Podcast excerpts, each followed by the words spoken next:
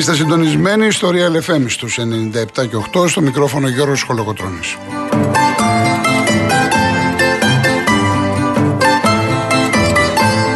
Τηλέφωνο επικοινωνίας 211-200-8200, επαναλαμβάνω 211-200-8200. Στο τηλεφωνικό κέντρο θα είναι σε λίγο η κυρία Ειρήνη Κούρτη, είναι η βάσια μας τώρα, ο κύριος Γιάννης Καραγευρέκης στη ρυθμίση του ήχου.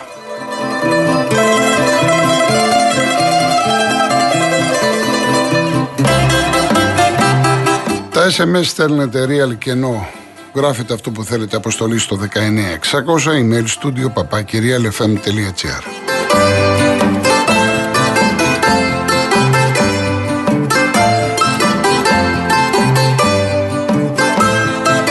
Κυρίες Δεσποινίδες και κύριοι, γεια σας, εύχομαι να είστε καλά. Καλό Σαββατόβραδο να έχετε, καλή Κυριακή.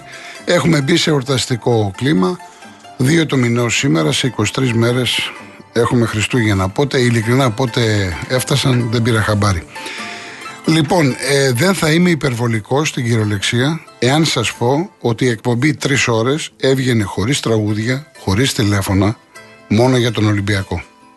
Έχω πάρει αμέτρητα email, γιατί τώρα ξεκίνησα και την εκπομπή στο Κόντρα, 6 με 7, δέχομαι και εκεί, δέχομαι στο Instagram, ήδη έχουν ξεκινήσει να έρχονται ερωτήσεις που λίγο πολύ είναι για προπονητή, για Μαρινάκη, θα τα πούμε όλα. Έχω να πω πάρα πολλά πράγματα για τον Ολυμπιακό. Σαφώς η επικαιρότητα είναι για τον Ολυμπιακό, διότι δεν εμφανίστηκε καν στη Γερμανία.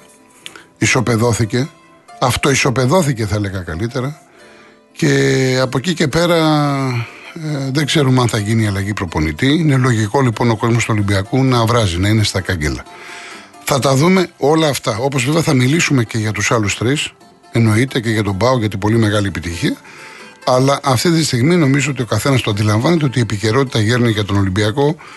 Ασφαλώς όσοι θέλετε θα τοποθετηθείτε, θα βγουν τηλέφωνα στον αέρα. Όσοι δεν μπορούν να είναι στην εκπομπή όλο το 3ωρο, έχουν δουλειές, οτιδήποτε και θέλουν να βγουν γρήγορα, θα βγούμε ακόμα και σε λίγο. Αν κάποιος θέλει τώρα, σώνει και καλά, να βγει να μιλήσει, γιατί θα φύγει, με μεγάλη μου χαρά, δεν έχω κανένα πρόβλημα. Εγώ θα μιλήσω αργότερα. 211-200-8200.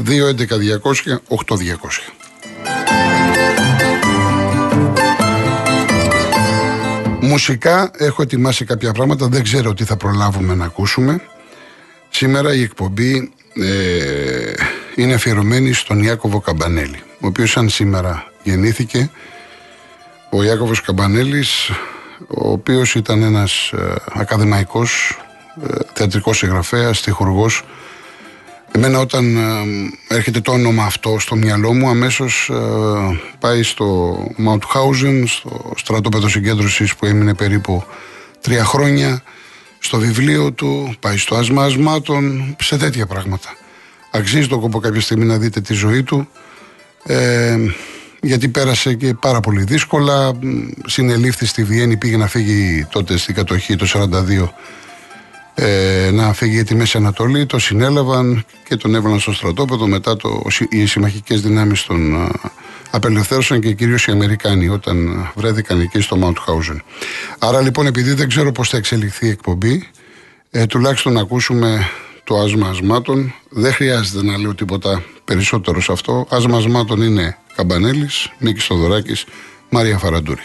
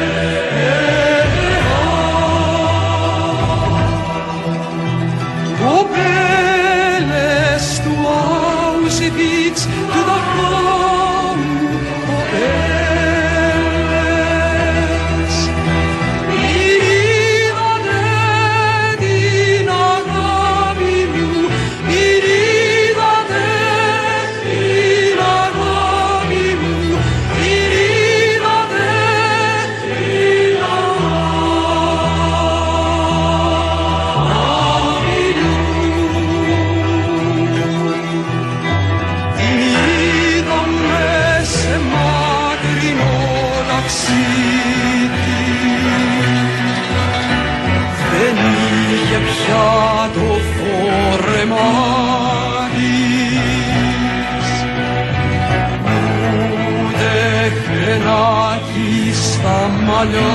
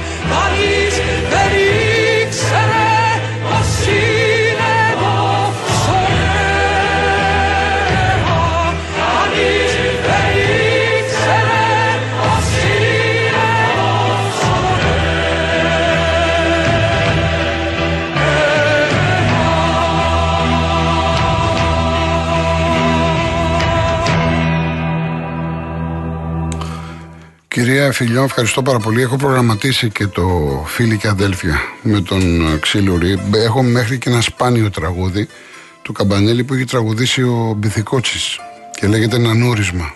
Δεν ξέρω πώς το έχετε ακούσει. Ελπίζω να προλάβουμε να τα ακούσουμε. Έτσι μέχρι τις 5 θα είμαστε μαζί. Επαναλαμβάνω 2-11-200-8-200.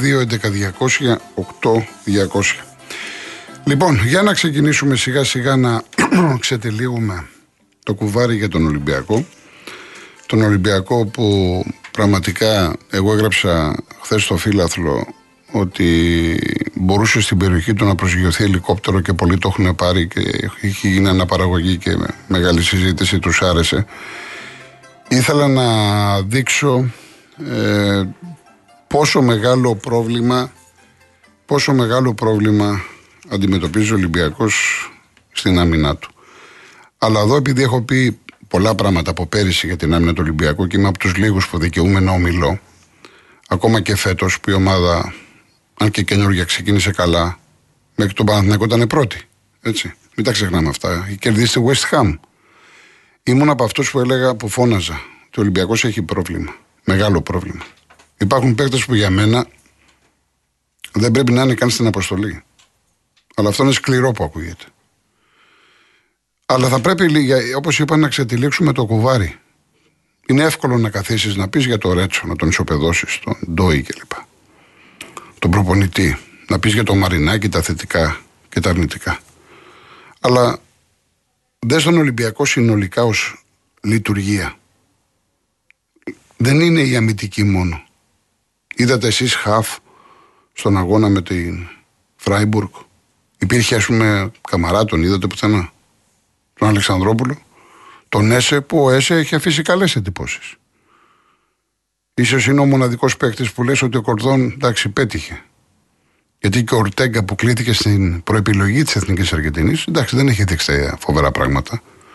Κάτι το ιδιαίτερο, γι' αυτό και δεν παίζει και συνέχεια. Λοιπόν, θέλω να πω ότι με αυτά τα υλικά που έχεις, το ανάλογο φαγητό θα φτιάξεις. Πρέπει να το πάρουμε από την αρχή. Όπως ξέρετε, εγώ είμαι λάτρης του αγγλικού μοντέλου. Αλλά αυτό αφορά εμένα προσωπικά. Εμένα δεν μου αρέσουν αυτό που βλέπω τα καινούργια στο ποδόσφαιρο, τεχνικοί διευθυντές να κάνουν κομμάτι. Είναι ξένα προς εμένα. Νομίζω είναι λάθος αυτό. Όπου γίνεται, όχι μόνο στην Ελλάδα. Εγώ είμαι της άποψης ότι κάθομαι και λέω σαν σωματείο, όπως και να λέγει το σωματείο, ας πούμε τον Ολυμπιακό Μαρινάκης, τι θέλω να κάνω? Θέλω να πάρω το πρωτάθλημα. Θέλω επιτέλους να διακριθώ στην Ευρώπη. Ωραία. Παίρνω έναν προπονητή που κρίνω εγώ ότι ταιριάζει σε μένα. Και του λέω, κοίταξε να δεις φίλε, εγώ θέλω αυτά. Εσύ τι θέλεις? Μπορώ να σου δώσω 20 εκατομμύρια. Κάντε ό,τι θες, κόψε το λαιμό σου. Δεν με ενδιαφέρει ποιος θα πάρεις.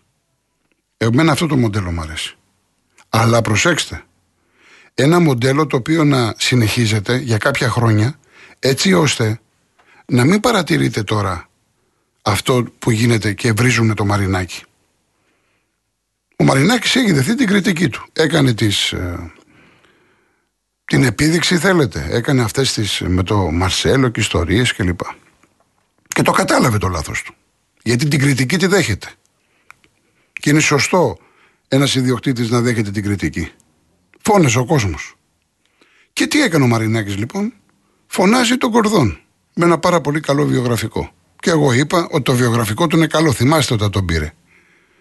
Και στις αγορές και στις πωλήσεις. Το ερώτημα όμως είναι, θα τον δούμε τον Κορδόν. Το αν είναι ο Μέση των τεχνικών διευθυντών, θα τον δούμε. Και τελικά τι έγινε με τον Κορδόν? Πέτυχε?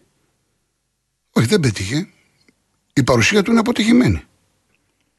Τι έφερε στον Ολυμπιακό Κορδόν? Τον Ποντένσε τον έφερε ο Μαρινάκης. Είναι η καψούρα και του κόσμου. Έτσι. Τι έφερε?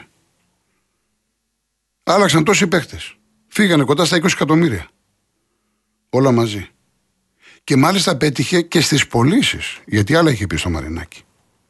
Ο άνθρωπος λέει ότι από ένα διάστημα και μετά αντιμετώπισε και αντιμετωπίζει προσωπικά προβλήματα. Σεβαστό.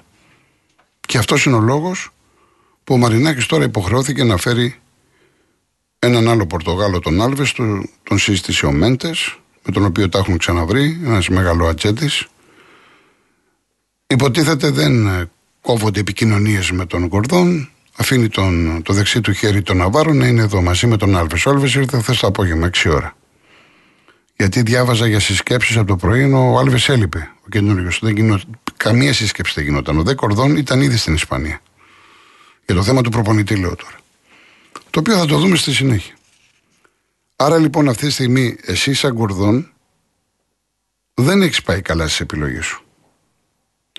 Είναι λάθος να κατηγορούμε έναν πρόεδρο, ο οποίος κάνει αυτό που του λέει ο τεχνικός διευθυντής. Αυτό είναι το σωστό για μένα. Πάρε τα λεφτά και φέρε αυτούς που θες να φέρεις. Εφόσον είναι έτσι το σύστημα. Το ιδανικό, επαναλαμβάνω, θα ήταν ο προπονητής να κάνει κουμάντο και να υπάρχει ένας άνθρωπος να υλοποιεί. Και φέρνω το παράδειγμα του Αλμέιδα. Δεν γίνεται τίποτα στην ΑΕΚ που να μην θέλει ο Αλμέιδα. Ο Αλμέιδα αποφασίζει. Θες να φέρεις στόπερ? Θα σου φέρω. Δεν μου κάνει, δεν σου φέρνω. Δεν τον θέλω. Ενώ βλέπετε στον Ολυμπιακό γίνεται χαμός. Παραδοσιακά γίνεται χαμός. Μέχρι την τελευταία μέρα των μεταγραφών, το τελευταίο δευτερόλεπτο αλλάζουν πολλά. Έτσι δεν φτιάχνουν ομάδες. Για να φτιάξεις ομάδα, έχω βαρεθεί, έχω κουραστεί να το λέω. Πρέπει να υπάρχει ένας βασικός κορμός. Θα μου πει κάποιος, και όπως έχουν πει, μα είναι δυνατόν όλοι οι παίκτες να μένουν στο Ολυμπιακό, δεν θέλουν να φύγουν? Φυσικά θέλουν να φύγουν και θα έχουν τα κίνητα. Και αν έχουν προτάσεις να φύγουν, δεν μπορούν να φύγουν και οι 11. Έχεις ένα πρόγραμμα με έναν παιχταρά, ανέδειξε τον και πούλησέ τον. Λογικό είναι, όλοι πουλάνε. Αλλά όχι όλοι. Κάνε ένα κορμό από 6 έως 8 παίχτες που θα είναι οι στυλοβάτες. Εδώ στον Ολυμπιακό αλλάζουν τα πάντα συνέχεια. Μια το ένα, μια το άλλο. Δεν υπάρχει ισορροπία. Έφαγες την 4 από τον ΠΑΟΚ και πάλι καλά που τελείωσε 2-4 και χαλάρωσαν οι παοξίδες και φώναζε ο Λουτσέσκου. Θα μπορούσε να είναι 0-4 το μάτς, 0-5. Ξεφτυλίστηκες. Ντράπηκε και η ντροπή για τα δεδομένα του Ολυμπιακού. Και πας στη Γερμανία και έλεγες για διπλό το ένα, πάει ο κόσμος κλπ. Και δεν εμφανίζεσαι στο γήπεδο. Δεν υπήρχε Ολυμπιακός στο γήπεδο. Με το καλημέρα. Από πού να αρχίζεις και πού να τελειώσεις? Πάρ τον ένα και χτύπα τον άλλον. Ξέρετε την αδυναμία που έχω στο Φορτούνη. Μ' αρέσει το παιδί αυτό. Ποδοσφαιρικά μιλάω. Ωραίος στυλ, ωραίος παίκτης. Μεσοεπιθετικά. Αλλά υπάρχει ένα μεγάλο αλλά. Όσοι είδατε τον αγώνα, έχει κάνει 2 λάθη, έχει δώσει την μπάλα πίσω και αντί να τρέξει βάζει το χέρι στη μέση. Και εκείνη την ώρα, εγώ που δεν είμαι Ολυμπιακός, βγήκα από τα ρούχα μου. Σκεφτείτε να είσαι προπονητής. Δεν υπήρχε περίπτωση να ήταν ο Αλμέιδα, που εγώ τον έχω ψηλά τον Αλμέιδα, και αυτόν τον παίχτη που λέγεται Φορτούνης και εγώ τον παραδέχομαι, να τον κρατούσε μέσα. Και γιατί λέω για το Φορτούνη? Έχω το λόγο μου. Διότι αυτός είναι η σημαία του Ολυμπιακού. Το σημείο αναφοράς του Ολυμπιακού είναι ο Φορτούνης. Πήγανε χθες, γυρίσανε τα ξημερώματα, 4 η ώρα, και είπανε να καθίσουν στο Ρέντι. Κοιμηθήκαν στον ξενώνα. Να σηκωθούν, να πιούν το πρωινό τους, να κάνουν ένα ξεμούδιασμα και να μιλήσουν. Και μιλήσαμε τον προπονητή και οι παίκτες μεταξύ τους. Και ο Φορτούνης βγαίνει και λέει: παιδιά, φταίμε όλοι μας. Να αναλογιστούμε τις ευθύνες μας, να τα δίνουμε όλα για την ομάδα. Βρε Κώστα, εσύ που τα είπες αυτά τα πράγματα, τι έκανες στον αγώνα με τη Φράιμπουργκ? Όταν εσύ κάνεις λάθος και δεν τρέχεις να μαρκάρεις και κάθεσαι, δεν παρασύρεις αρνητικά τους υπόλοιπους? Μπορείτε να φανταστείτε π.χ. τον Αραούχο να το έκανε αυτό στην ΑΕΚ? Αυτός τρώει το χορτάρι, ο Αραούχο. Τρώει το χορτάρι. Έρχεται εδώ και δίνει και την ψυχή του και δεν είναι και Έλληνας. Και εσύ, ο Φορτούνης, η σημαία, κάθεσαι στη μέση του γηπέδου και περιμένεις από το Ρέτσο να βγάλει τα κάστανα από τη φωτιά. Αναφέρομαι στον αρχηγό. Πρέπει να λέγονται ορισμένα πράγματα, γιατί ο αρχηγός είναι ο μαέστρος. Αυτός πρέπει να κάνει τη διαφορά. Πνευματικά, δεν μιλάω για την αξία. Η αξία του είναι πασίγνωστη. Από εκεί και πέρα μπορείς να πεις πολλά για τον οποιοδήποτε. Για το Ρέτσο έχω τοποθετηθεί. Άστονε να πάρει την μπάλα, να την κατεβάσει, να τη δώσει. Πολύ ωραία, μέχρι εκεί. Άμυνα, σωματοδομή, μυϊκός όγκος, κεφαλιά ψηλά, συνεργασία με στόπερ. Ήρθε αυτός ο Γκρέγκοριτς από το πουθενά, ο Αυστριακός, και έγινε πρώτο όνομα στην Ευρώπη. Χτίζει καριέρα πάνω στον Ολυμπιακό. Γιατί είχε το Ρέτσο και τον Ντόι. Αλλά βέβαια, όταν βρέθηκε η μπάλα στον Γκρέγκοριτς και στον κάθε Γκρέγκοριτς, δεν υπήρχαν χάφ να μαρκάρουν. Ό,τι θέλαν κάνανε οι Γερμανοί. Δηλαδή, έβλεπες τη Φράιμπουργκ και λες: τι είναι αυτή η Μπάγερ, είναι Λεβερκούζεν? Τι είναι αυτή η Φράιμπουργκ, η οποία δεν είναι τίποτα ιδιαίτερο. Είναι μια μέτρια ομάδα, εντάξει. Με έναν προπονητή που είναι τόσα χρόνια, ώρα. Μέχρι εκεί. Δεν είναι το θηρίο, ρε παιδιά. Και τους αφήνεις και κάνουν πάρτι. Και στο δεύτερο ημίχρονο χαλαρώνουνε, γίνονται 2 φάσεις και τρως και 5ο γκολ. Η ανυπαρξία της ανυπαρξίας. Και πήγανε μετά και καθίσαν στον κόσμο που τον φώναζε. Βέβαια, γιατί όταν ο άλλος κάνει τόσες χιλιάδες χιλιόμετρα, χαλάει 1.000 ευρώ, φεύγει από τις δουλειές του και τρελαίνεται. Λογικό είναι. Είναι μια κατάσταση τραγική. Ο άλλος δεν ανέχεται. Είναι οπαδός, είναι άρρωστος. Βλέπετε αυτοί που βγαίνουν. Η ζωή του είναι Ολυμπιακός, ο Παναθηναϊκός. Άλλο να χάσεις όπως έχασε η ΑΕΚ με ψηλά το κεφάλι, έχασες και χειροκροτάς. Άλλο να χάσεις όπως ο Παναθηναϊκός που έστω στο δεύτερο λες, πάει στο διάλο, το πολέμησε το μάτσο. Και άλλο να χάσεις με κατεβασμένα τα χέρια, για να μην πω άλλη λέξη. Ήρθε η τεσσάρα από τον ΠΑΟ και έρχεται και η πεντάρα από τους Γερμανούς. Είναι πολύ σκληρά αυτά τα πράγματα ποδοσφαιρικά. Γι' αυτό λέω το θέμα είναι από πού να το πιάσεις. Γιατί μπορεί να κατηγορηθείς. Λοιπόν, πάμε σε διαφημίσεις και συνεχίζουμε.